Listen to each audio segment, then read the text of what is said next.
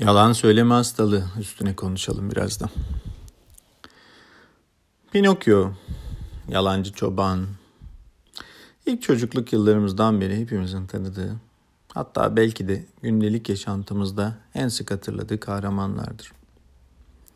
Ancak ne kadar ilginçtir ki söz konusu kahramanlar bize ilk çocukluk yıllarımızda belletilen, belki de en büyük suç şeklinde ebeveynlerimiz ya da çevremizde kişiler tarafından tanımlanan bir kavramı, yalanı hatırlatırlar.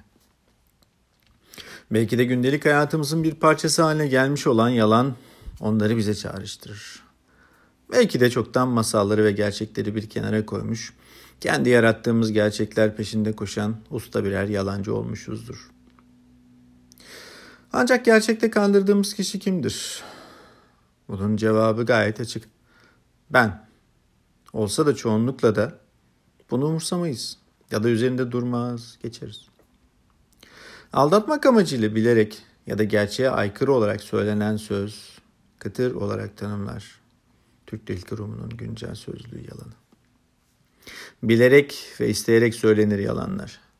Kişiyi işine geldiği gibi anlatırken ya da söylerken bazı şeyleri artık yalan söyleme yoluna koyulmuştur bir kere. Gariptir yalan belli bir süre sonra tıpkı alkol ve diğer nörokimyasal etkililiği olan maddeler gibi bağımlılık yapmaya başlar. Yalan alışkanlığı da tıpkı bu maddeler gibi küçük kullanımlar şeklinde başlar ve sorunlar arttıkça da şiddetlenir. Kişi artık hemen hemen her zaman günün herhangi bir zamanında yalan söyleyi vermiş bulur kendisini.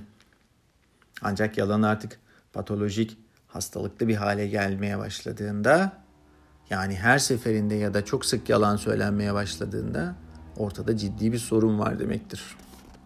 Yalan doğası gereği her zaman olmasa dahi er ya da geç kendini gerçekliğini ortaya koyar. Yani diğer deyimle ortaya çıkar. Bu durum beraberinde sosyal bir takım sorunları da getirir. Kişi artık yalancı çoban hikayesinde olduğu gibi çevresi tarafından tüm davranışları ve sözleri kuşku ile takip edilen biri haline gelir. Artık ona kimseler güvenmemektedir. Yalanla ilgili önemli gerçeklerden biri de en iyi yalancıların öncelikle kendilerini kandırabilen yalancılar olmasıdır.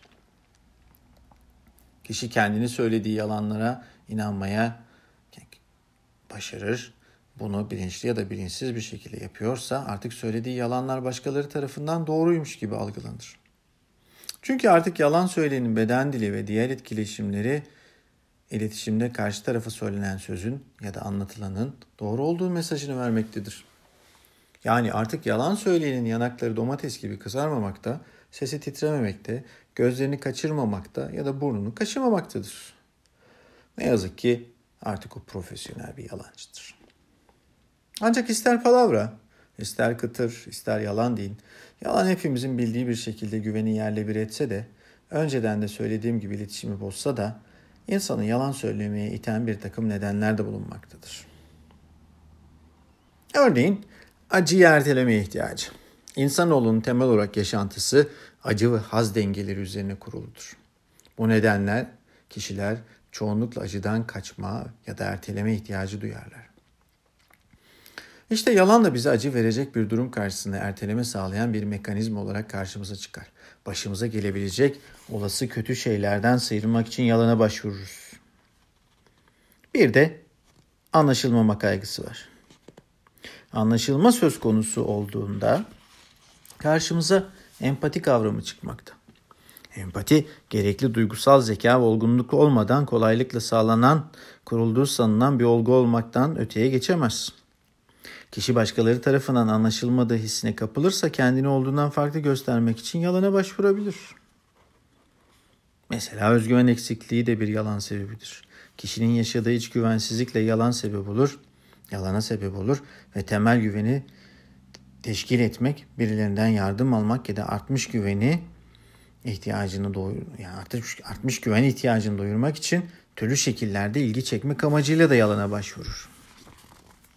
Başka bir neden de kişilik bozukluklarıdır.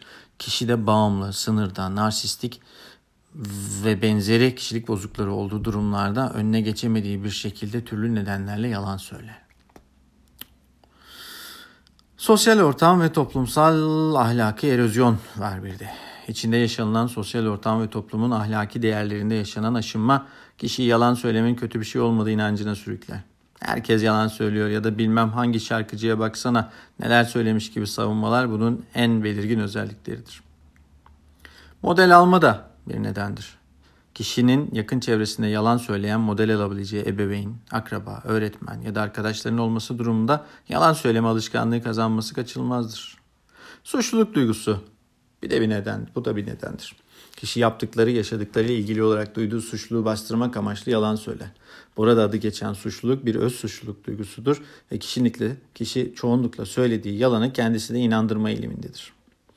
Eğer sizin ya da yakınınızın yalan söyleme alışkanlığı patolojik yani hastalıklı bir duruma gelmişse alanında tecrübeli bir uzmandan yardım almaktan kaçınmayınız. Sevgiyle kalın, hoşça kalın, ışıkla kalın.